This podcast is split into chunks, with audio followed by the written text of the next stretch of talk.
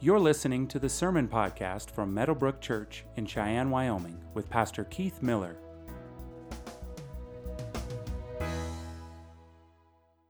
From 2 Corinthians 11 21 through 33. But whatever one, anyone else dares to boast of, I am speaking as a fool. I also dare to boast of that. Are they Hebrews? So am I. Are they Israelites? So am I. Are they offspring of Abraham? So am I. Are they servants of Christ? I am a better one. I am talking like a madman, with far greater labors, far more imprisonments, with countless beatings, and often near death. Five times I received at the hands of the Jews forty lashes less one. Three times I was beaten with rods. Once I was stoned. Three times I was shipwrecked. A day and a night I was adrift at sea. On frequent journeys, in danger from rivers, danger from robbers, danger from my own people, danger from Gentiles, danger in the city, danger in the wilderness, danger at sea, danger from false brothers, in toil and hardship, through many a sleepless night, in hunger and thirst, often without food, in cold and exposure. And, apart from other things, there's the daily pressure of me, my anxiety for all the churches. Who is weak, and I am not weak? Who is made to fall, and I am not indignant? If I must boast, I will boast of the things that show my weakness. The God and Father of our Lord Jesus, he who is blessed forever, knows that I am not lying.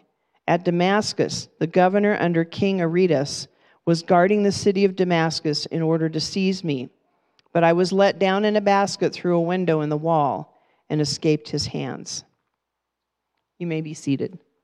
God, we thank you so much for what you're doing in and through, you know, our, our church family, our world. Um, God, we, we do lift up Mark and, and Kathy to you as they will be traveling to Africa uh, with a whole team to build this medical facility uh, that, that's a pregnancy center. God, I ask that you'd bless uh, all the efforts that we that, that, that they would be able to raise enough money to cover the costs for supplies to finish the project. And God, I, I, I, thank you for what you're doing here in Cheyenne. I, I think of Volunteers of America, and I, God, uh, it's a huge need with the what you've called them to to, to address with regarding the homeless and addiction and and just so many other things there. And just God, I, I pray in some way that we as a church would be able to partner with them. I thank you for what they're doing. God, the needs here in Cheyenne are great. And uh, you've called us to this city and to the world to be a light and to be salt in, a, in this place that is dark and, and in a world that is rotten. And God, uh, just all the, the, the craziness in, in surrounding our lives, whatever anxiety that's going on um, individually that's represented in this room or those watching the live stream, God, I ask that you would quiet those, that you would soften our hearts to your word, and you would give us ears to hear that we would see, even when, when it feels like we are just being, you know, even when it feels like we're abandoned by you, even when it feels like we're being crushed under the circumstances of life, uh, that, that through this message you would encourage each and every person in this room and watching the live stream that you are the God who, yes, you, you, you give us things that feel like it is more than we can handle, but but there's a reason for that, and there's a purpose for that. And so, God, give us ears to hear today. It's in Jesus' name we pray. Amen. All right, so uh, you'll, you'll be happy to know if you were here last week. Um, after the first service, learned lots of stuff about succulent plants. Uh, so, uh, uh like the picture I had was not a succulent plant. Um, poinsettias are not succulent plants. Uh, so, I was able to go into the second service more well informed, right? So, you're like, you know, I so yeah, it's good. I, uh, I, I learned some stuff. And, and I got a fake succulent plant during the week. Somebody came into the office with a fake succulent plant and said, This is what a succulent plant looks like. You don't have to water it because it's fake. And so that was last week. We, uh, last week we started this sermon series titled Christians Say the Darndest Things. And uh, I, I, shared with you last week, and if you weren't here last week, i will just share it again.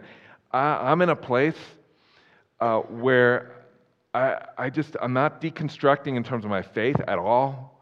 But when it comes to being the church, I'm thinking through what, you know, what is it, Lord, that you're calling us to strip away? And so this is kind of, this sermon series is kind of like the icebreaker of, uh, of a sermon series that will come like eight weeks later uh, on the uh, Sermon on the Mount. And so I'm looking forward to that. Today, we're going to look at another thing that you may have heard that God will, you know, some I've heard this said, you know, in churches. I've been a pastor for a while. Every statement that we'll address in this sermon, in this sermon series is something I've heard Christians say in the church. This is the second one. God will not, or sometimes I've heard never, give you more than you can handle. Have you ever heard that before? And, and maybe you even used that phrase. Maybe you've said that. Um, I know early on in my Christian life, I, I'm sure I said something to that effect. And the, the question that we should ask always, anytime we're, we're, we're you know, assuming something that the Bible says, is just search the scriptures. And does the Bible really say that? Uh, how many of you have heard, I'm, I'm, I'm, guessing probably all of you, but how many of you have heard footsteps or footsteps in the sand? Anybody, right, that poem?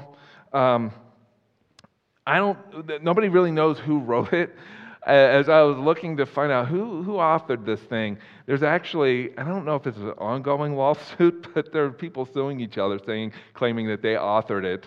Um, I'm like, well, that's ironic. Footsteps in the sand about Jesus carrying you through the darkest times of your life. Let's sue each other. Um, so, so, but I've, you know, it's been used at funerals and memorial services. A lot of times I see that I see it either on a bookmark that comes with the program of the memorial service. It was uh, really popularized towards the late 70s and, and early 80s. Uh, the late President Ronald Reagan uh, did a variant of uh, footsteps or read a variant of, uh, I mean, footprints at the, on February 5th, the 1981 um, National Prayer Breakfast. But if you're not familiar with it, I'll, I'll, just read it for you. The words will not be on the screen. You just can just look at the picture of the footprints. Um, One night a man had a dream. He dreamed he was walking along the beach with the Lord. Across the sky flashed scenes from his life. For each scene, he noticed two sets of footprints in the sand, one belonging to him and the other to the Lord. When the last scene of his life flashed before him, he looked back at the footprints in the sand. He noticed that many times along the path of his, of his life, there was only one set of footprints. He also noticed that it happened at the very lowest and saddest times of his life.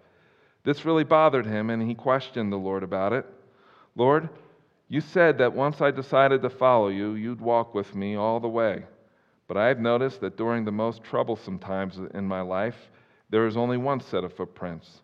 I don't understand why, when I needed you most, you would leave me. The Lord replied, My son, my precious child, I love you, and I would never leave you. During your times of trial and suffering, when you see only one set of footprints, it was then that I carried you. Um, and I and I want to ask: Is has that is that your experience? Is that my experience? In the darkest and hardest times, does the Lord carry His people through such experiences? And if He does, what does it mean that He carries us through seasons of suffering and trials in our lives? Is it true that God will not give you more than you can handle? There are two passages that Christians uh, have used uh, in support of that statement. One is 1 Corinthians chapter 10, verse 13. No temptation has overtaken you that is not common to man. God is faithful, and he will not let you be tempted beyond your ability. But with the temptation, he will also provide the way of escape that you may be able to endure it. that statement, or that verse in 1 Corinthians, is really saying You know, God will never put, uh, uh, allow you to be in a situation where your only recourse, your only alternative is to sin against Him. That's what that verse is saying. There's another verse that has been used to support that statement about God not giving you more than you can handle, and it's Deuteronomy chapter 1, verse 30 through 31, which says, The Lord your God, who goes before you, will himself fight for you, just as he did for you in Egypt before your eyes and in the wilderness, where you have seen how the Lord your God carried you as a man carries his son, all the way that you went until you came to this place. And so I was thinking about that, and I was thinking about that statement. And like I said last week, there's an element of truth in each of these statements. Um, but I was thinking about Israel. Like in light of that verse, I was thinking about Israel and how and, and what it what it meant for God to carry them. And you think about that. What it meant was that they had to experience and endure some of the hardest things in their lives, and it was God who empowered them and walked with them and led them through that experience. For example, uh, God led them by a cloud by day and a pillar of fire by night. But during that time, there were people, there were enemies that wanted to kill the people of God. Egypt pursued them at one point before they were drowned by the sea after God parted the sea. But every place I read in the Bible, I never, have, I never see any place where God is carrying his people in such a way that they, they are exempt from experiencing the suffering that he's called them to. You know, you know what I mean? And, and then that's why I, I my attention was turned to Second Corinthians chapter 11 and chapter 12 because I don't know about you, but when I read about the Apostle Paul's experience, that seems a little much to me. Uh, how about you? Like, you think about that. Like, like, I mean, think about what this guy experienced. And he was warned.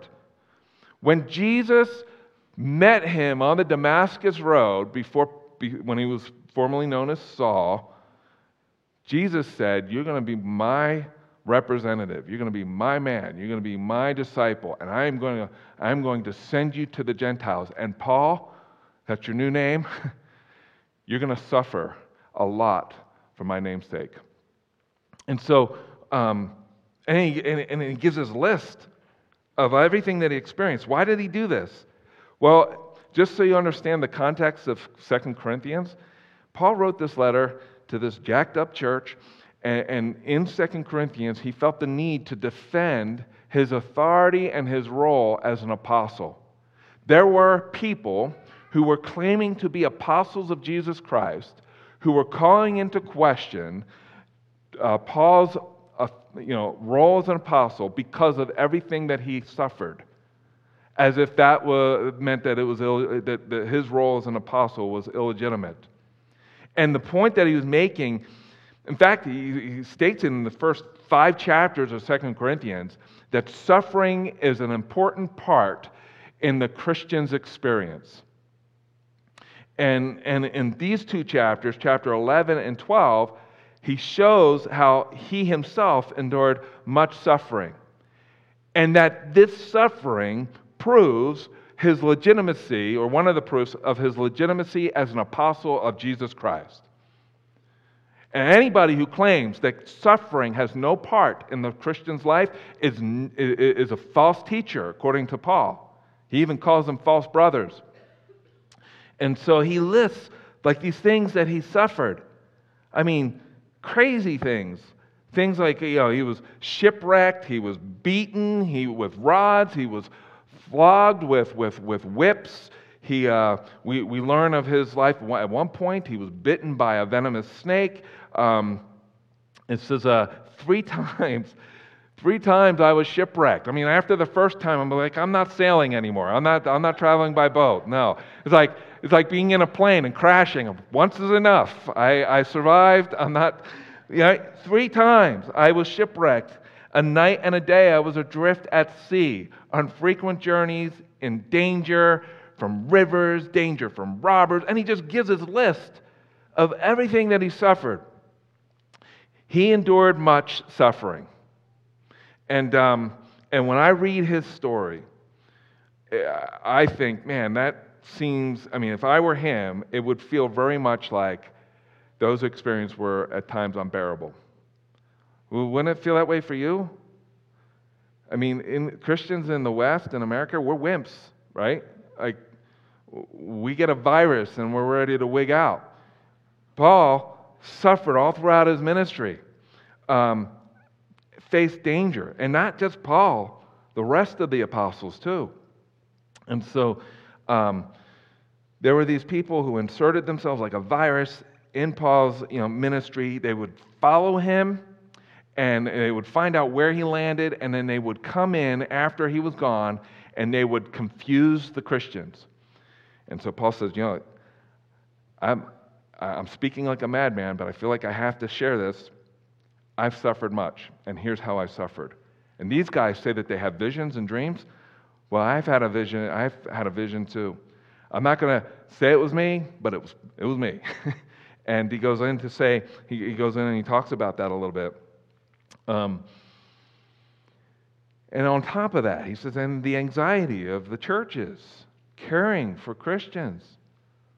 Like somewhere around 50 AD, Paul uh, met the Corinthians and he brought the gospel with him, and people wound up placing their faith and trust in Jesus as a result, and the church was birthed as a, as a result. He suffered much, but he didn't even stop there. Like he, he said, okay, chapter 12, verse 1 I must go on boasting. Though there is nothing to be gained by it, I will go on to visions and revelations of the Lord. He said, I know a man in Christ. I talked about this uh, like three or four weeks ago.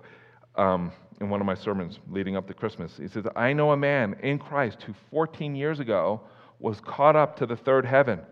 Whether in the body or out of the body, I do not know, but God knows. And it was right around the same time period, give or take a year, um, during his second missionary journey, that he went into this town or this city, Lystra, and uh, there were people there. Uh, people uh, who thought what Paul was teaching was dangerous, and they got the crowds and the mob kind of rallied up and they stoned him. We read about that in Acts chapter 14. They took stones, like not little pebbles, stones, uh, with the intent of crushing his skull and breaking his body for the purpose of killing him.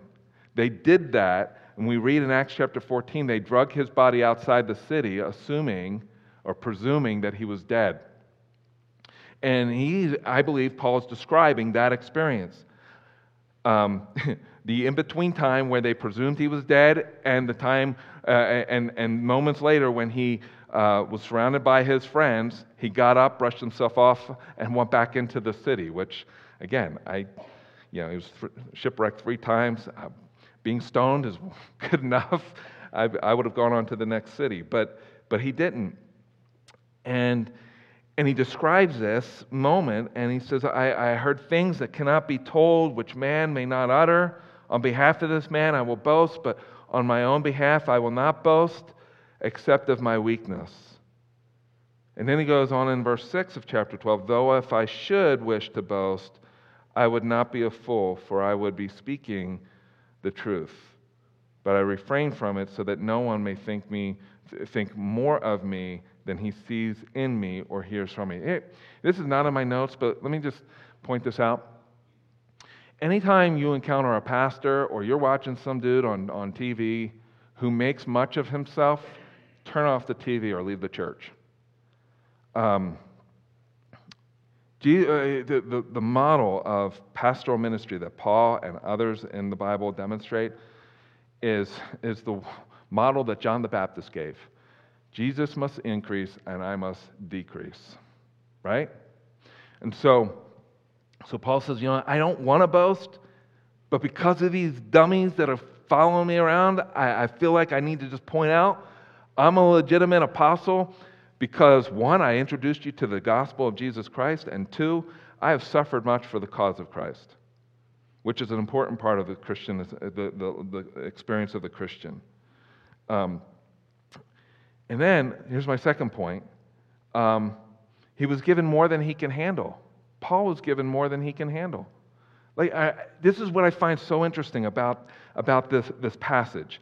Now, this part was not read, and this is where I'm going to camp rest, the rest of our time together, and is in 2 Corinthians chapter 12, beginning with verse 7, and I'll read it for you. He said, So, so, to keep me from becoming conceited, because of the surpassing greatness of the revelations, what revelations? Well, the one I just told you about. Um, a thorn was given me in the flesh, a messenger of Satan to harass me, to keep me from becoming conceited. He, he, he lists all these experiences that he endured suffering, legitimate suffering. And then he, he talks about this out of body experience that was a result of him being stoned to death. And you would think, wow, that's as bad as it gets. And in here, in verse 7, he's saying, no, that's not as bad as it gets. It gets worse. To keep me from becoming conceited, God gave me a, me- a messenger of Satan. What, what does that mean? We're not exactly sure. It was probably physical. Theologians think that most likely it had something to do with his eyes. My guess is after reading these verses about what he endured, he probably had significant scar tissue.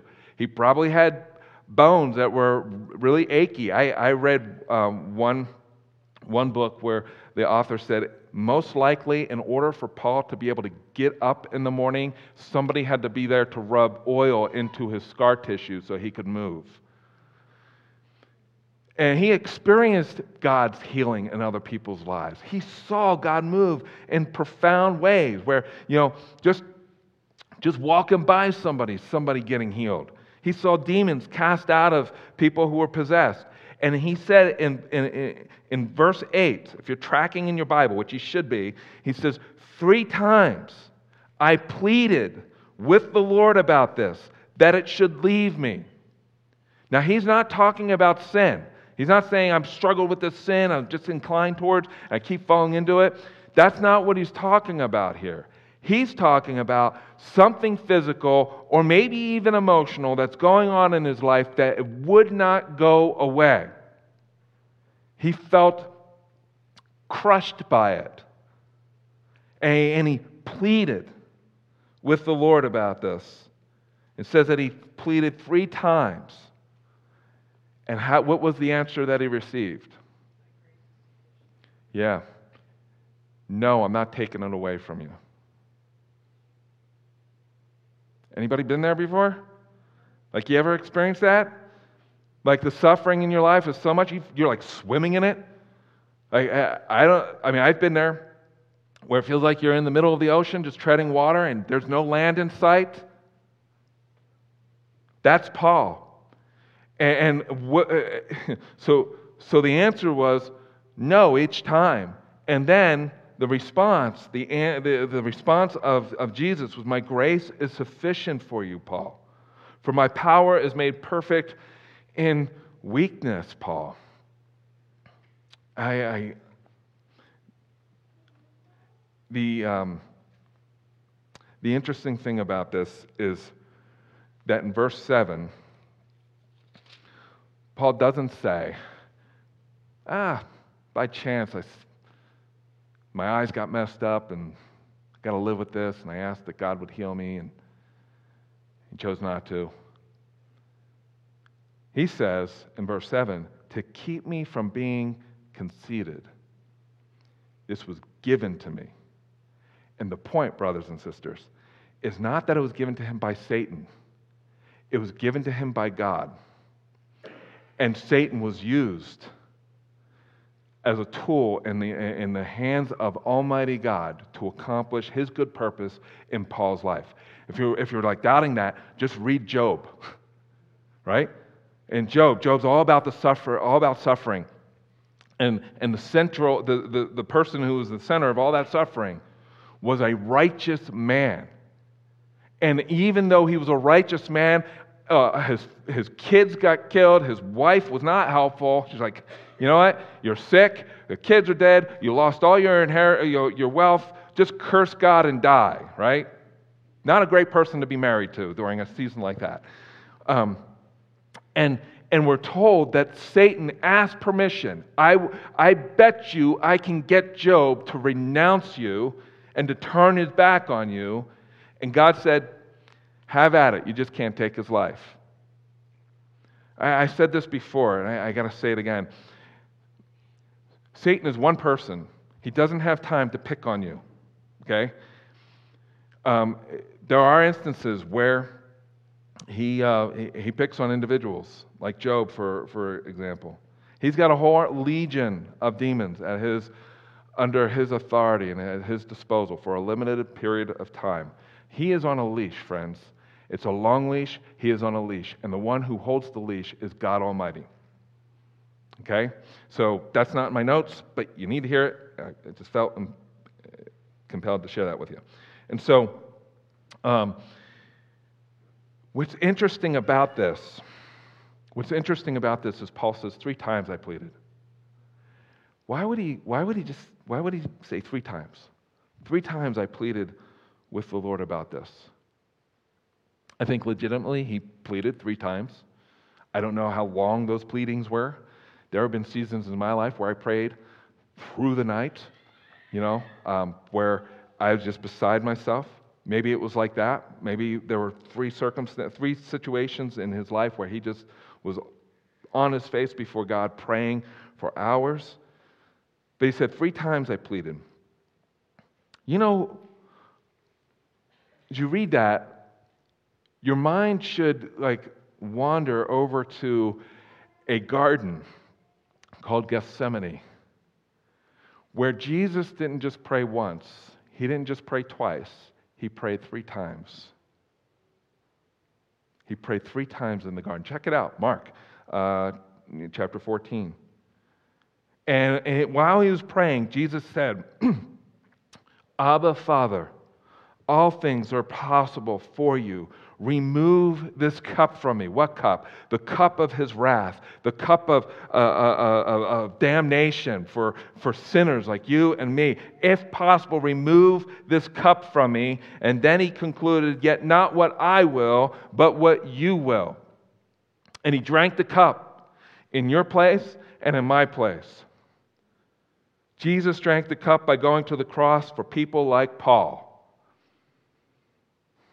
And, and unlike the cup that Jesus drank in Paul's place, the thorn was not given to Paul because God was angry with him. Some of you need to hear that.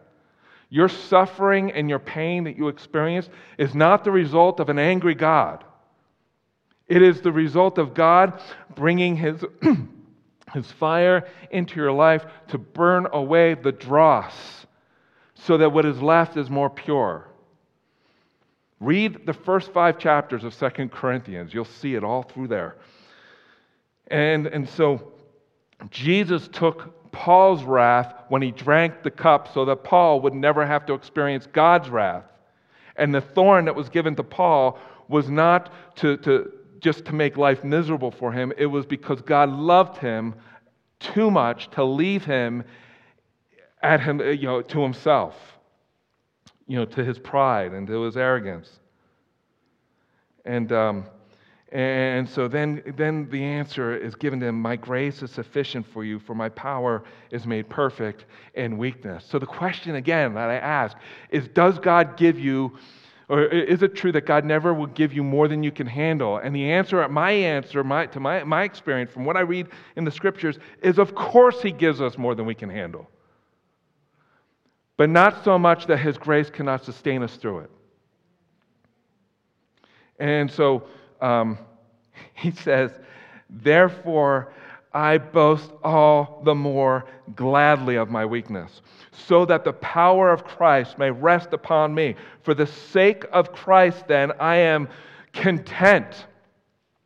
I am content with weakness, insults, hardships, persecution, and calamities. For when I am weak, what? Then I am strong. It's like, it's like doing the two step or whatever. You know, it's, it's the, the journey of the Christian is one step, it's we, is a step of weakness, and the other step of strength. And the strength comes from the grace of God. And they go hand in hand. I don't understand why the ESV translated this word um, content. It's um, the word that's, uh, that, that's used in the Greek, can uh, actually, I, it's mostly translated as pleased. It's udo, udo, oh, I believe is the way you pronounce it, but it's that word. You can go to the next slide. I think it's the next slide. Yeah. quite literally, for the sake of Christ, then I am actually well pleased with weakness. The other way it can be translated, what the word means, can also mean delighted.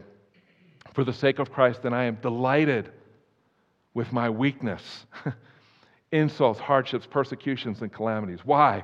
Because through my weakness, the glory of Christ is displayed. Through my brokenness, his glory shines through me. I have a picture in my office.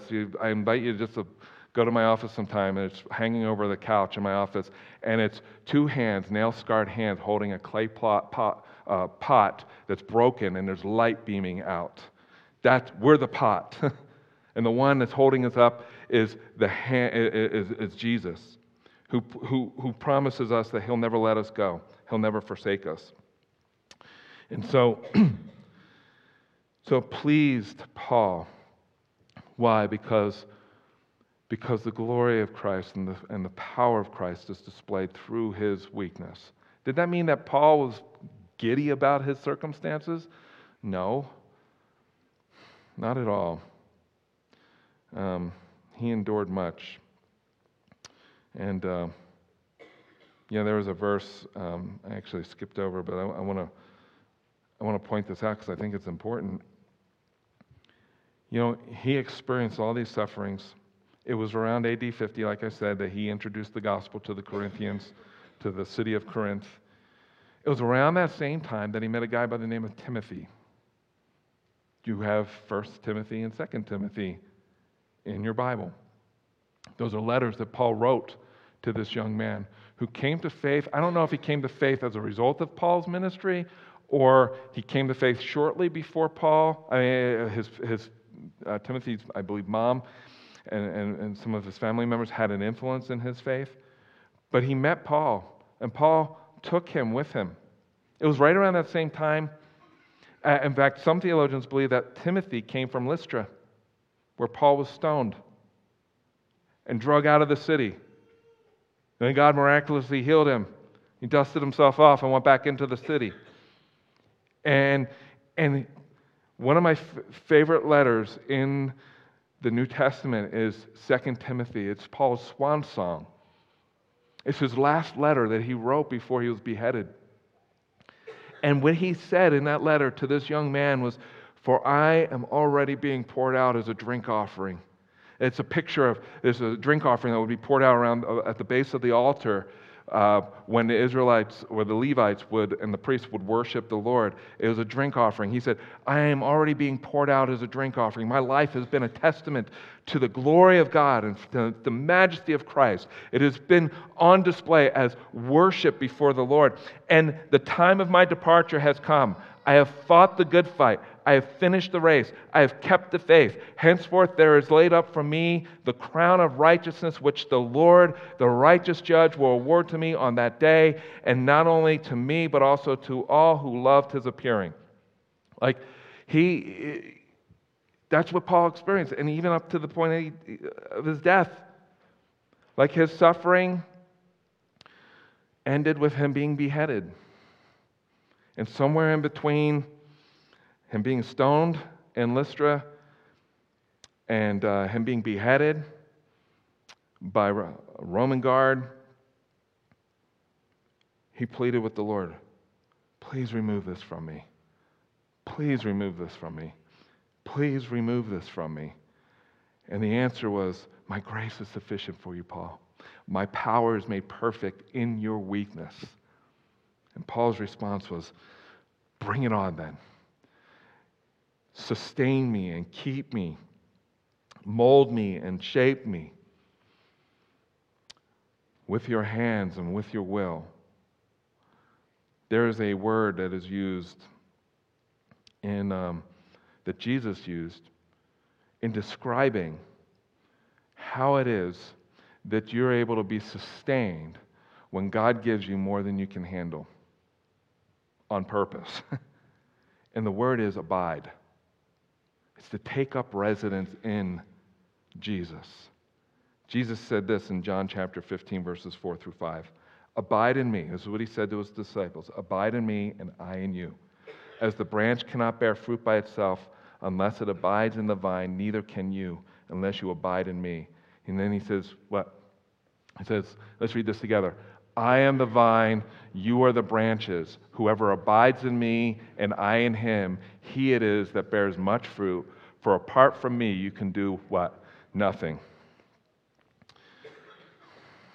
I said uh, each message I'm going to uh, mention the name of God, and we don't have time to dive into this too much, but the Old Testament equivalent to abiding in Jesus is uh, found in a name that's used of God, and that name is El Shaddai, the all sufficient one.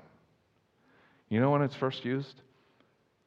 It's used in Genesis for the first time. In Genesis chapter 17, Abraham was like 99 years old, and Sarah, his wife, was 89 years old, and they still didn't have a child.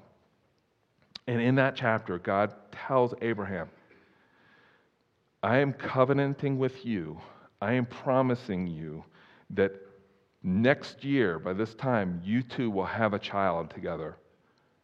And Abraham like laughed, like, how is this possible? My wife's going to be 90 years old. I'm going to be 100. Well, with God, all things are possible. Abraham, you don't have the power to generate a child.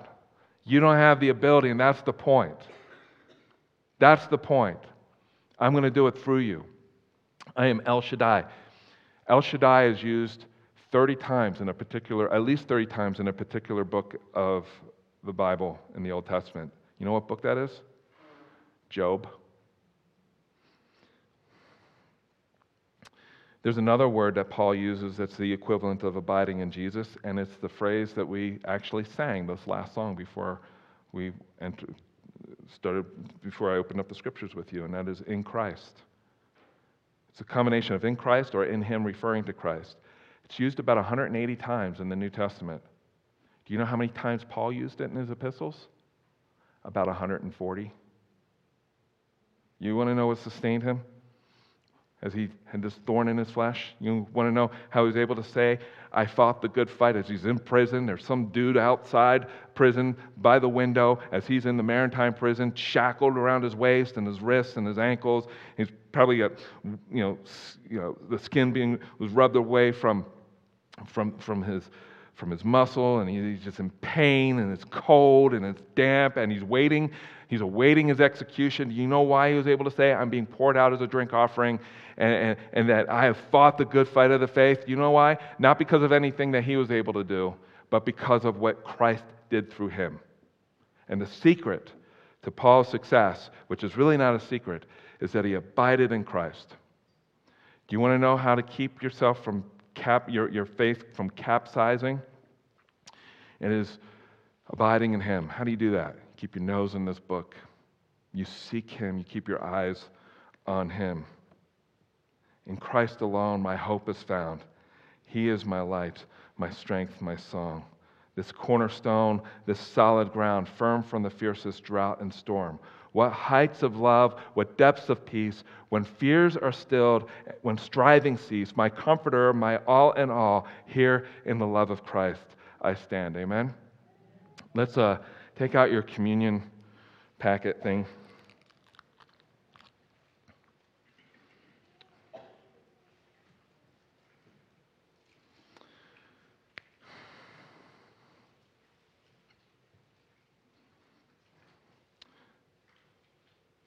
It was in Christ that Paul's weakness gave way to strength. It was in Christ that was uh, Paul finding his hope and his life in Christ that sustained him. And the same thing is true of you, brothers and sisters. You know, every time we gather together and, and we celebrate communion,